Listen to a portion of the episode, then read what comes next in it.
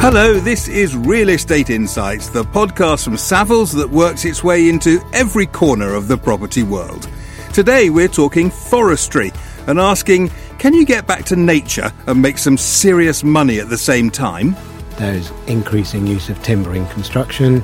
There's increasing need for sustainable development. There are massive supply side restrictions and very hard to see why demand would start dropping. And if you can, have you got the patience for it? It's the slowness of the market that makes it attractive. You're capturing biological growth that goes on for decades.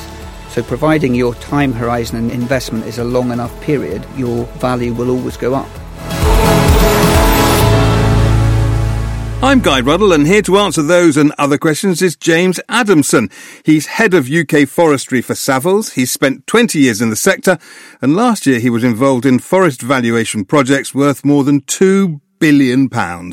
Hello, James. How do you value a forest? Every forest is different, so you value what you see in front of you. But uh, it's the sum of the trees and the sum of the land and uh, various attributes that you take account of. It's not the same as valuing uh, a conventional property because there is no such thing as the average forest. Yeah. And also with us is Mark Townsend, who has the magnificent title of Senior Forestry and Arboriculture Manager. Is that right? Did I get that right? Yep. Excellent. He's got nothing on James. He's only been in this business for 15 years and a mere new boy. And Mark, your speciality is sort of tree management. Is that right? Yeah, tree management in the round, tree risk, and um, woodland management as well. so, my first question to both of you is Do you have to love trees to do this job? It certainly lo- helps loving being outdoors. I mean, that's what got me into the industry in the first place. Well, I grew up in Galloway, which is the most forested part of the UK. So if you didn't love trees, you didn't want to be there. So I've uh, I've been involved with trees for a very long time. And stupid question number two to both of you: When we're talking about forestry, are we talking about forests of tall, straight trees, softwood trees that you know that are lovely and even and, and, and laid out in rows, or are we talking about everything?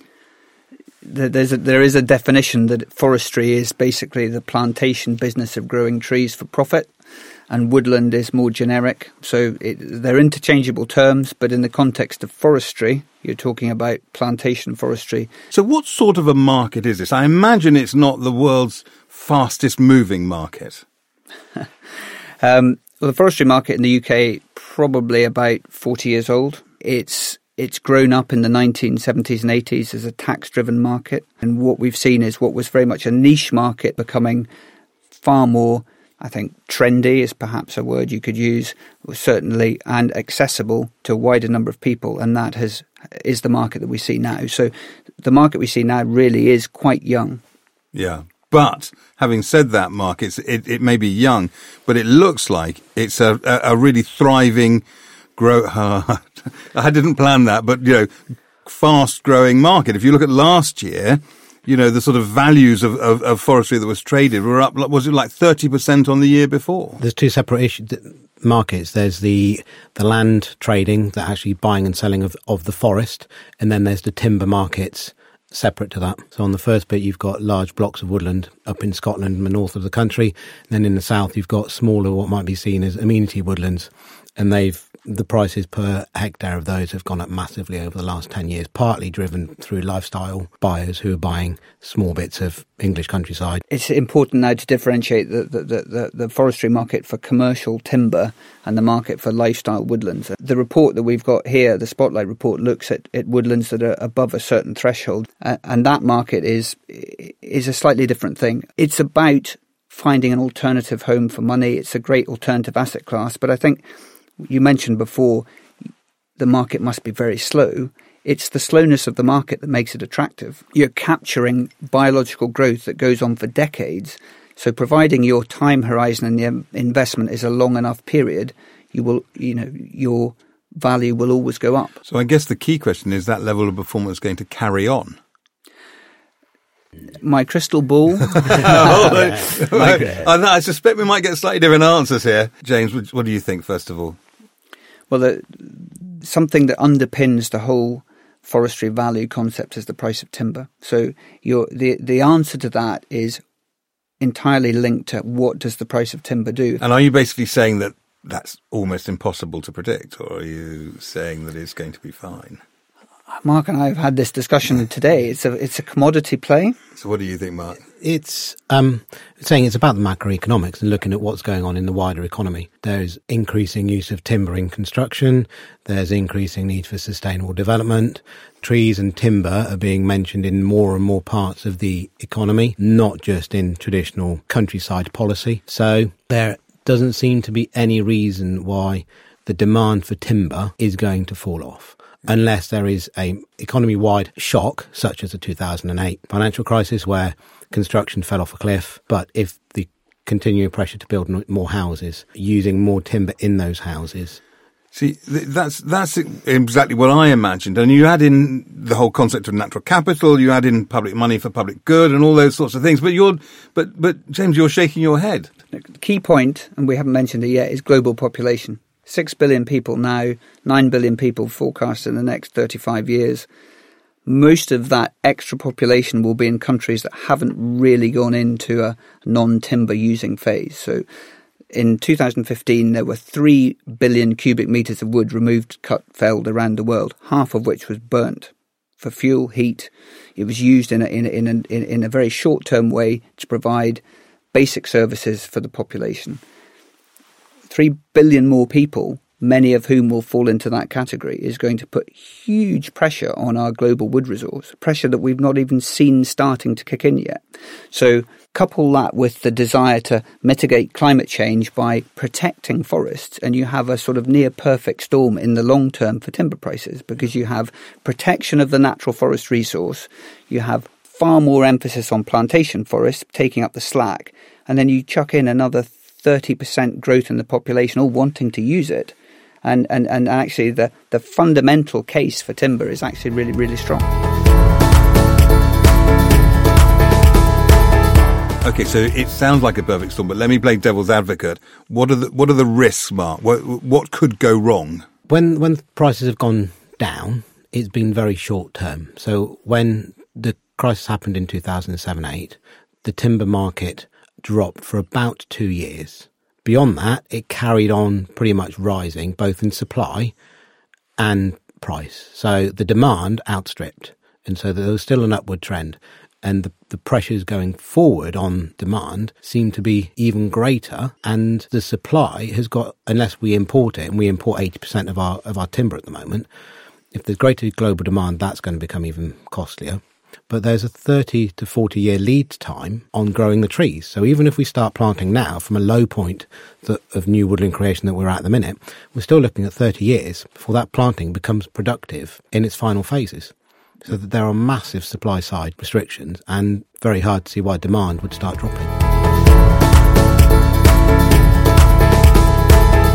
So it looks like a great investment, but it's a really, really, really long term investment. So who's investing? You know, who who's buying woodland at the moment? What we see in the UK is a market that is becoming increasingly focused on the commodity side and therefore is institutionalizing a little bit. Big funds, um, big family offices, repeat investors, um, people who can afford to buy scale. Because actually, forestry itself is incredibly inefficient in terms of its income production. You know, tree, plant it, 50 years later you cut it down, it pays you out once. That's it. So you wait a long, long time to get your money.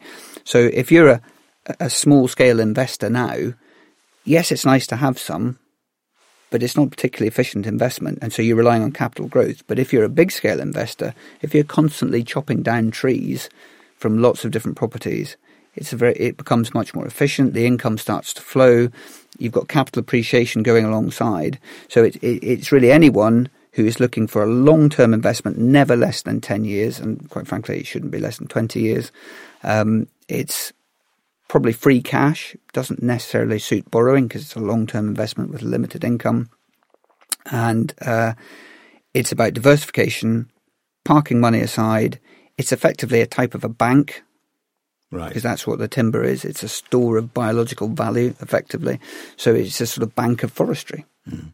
And Mark, the, the, for forest own, forestry owners or or even woodland owners, is this a, a, an area where there's innovation and other ways of maximising the the value of your forestry, or is it pretty much plant wait harvest. The underlying principles of growing trees is pretty much plant wait, but what you're waiting for and what you use the product can change significantly. More and more timber is going into construction, different types of construction, glulam beam, engineered timbers. They're all using different bits of trees. So whilst it's all timber and it's all a tree, you can actually use different species, different parts of the tree for different products. So there is innovation going on in that regards as to how the timber is then used, which diversifies the market the harvested crop can go into. That's fascinating. I've learned a lot in the last uh, 15, 20 minutes, an awful lot actually. Now, Savills standout statistic. Now, you've been warned about this, gents.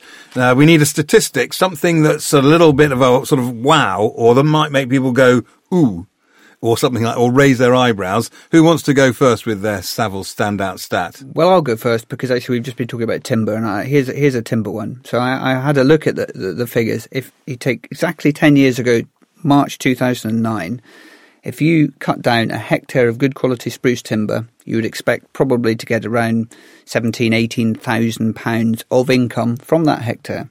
You cut it down this month now, exactly the same product, could be in exactly the same hill, you could double that, 35,000 plus maybe 40,000 depending on the spot price of timber for that particular location. What's changed?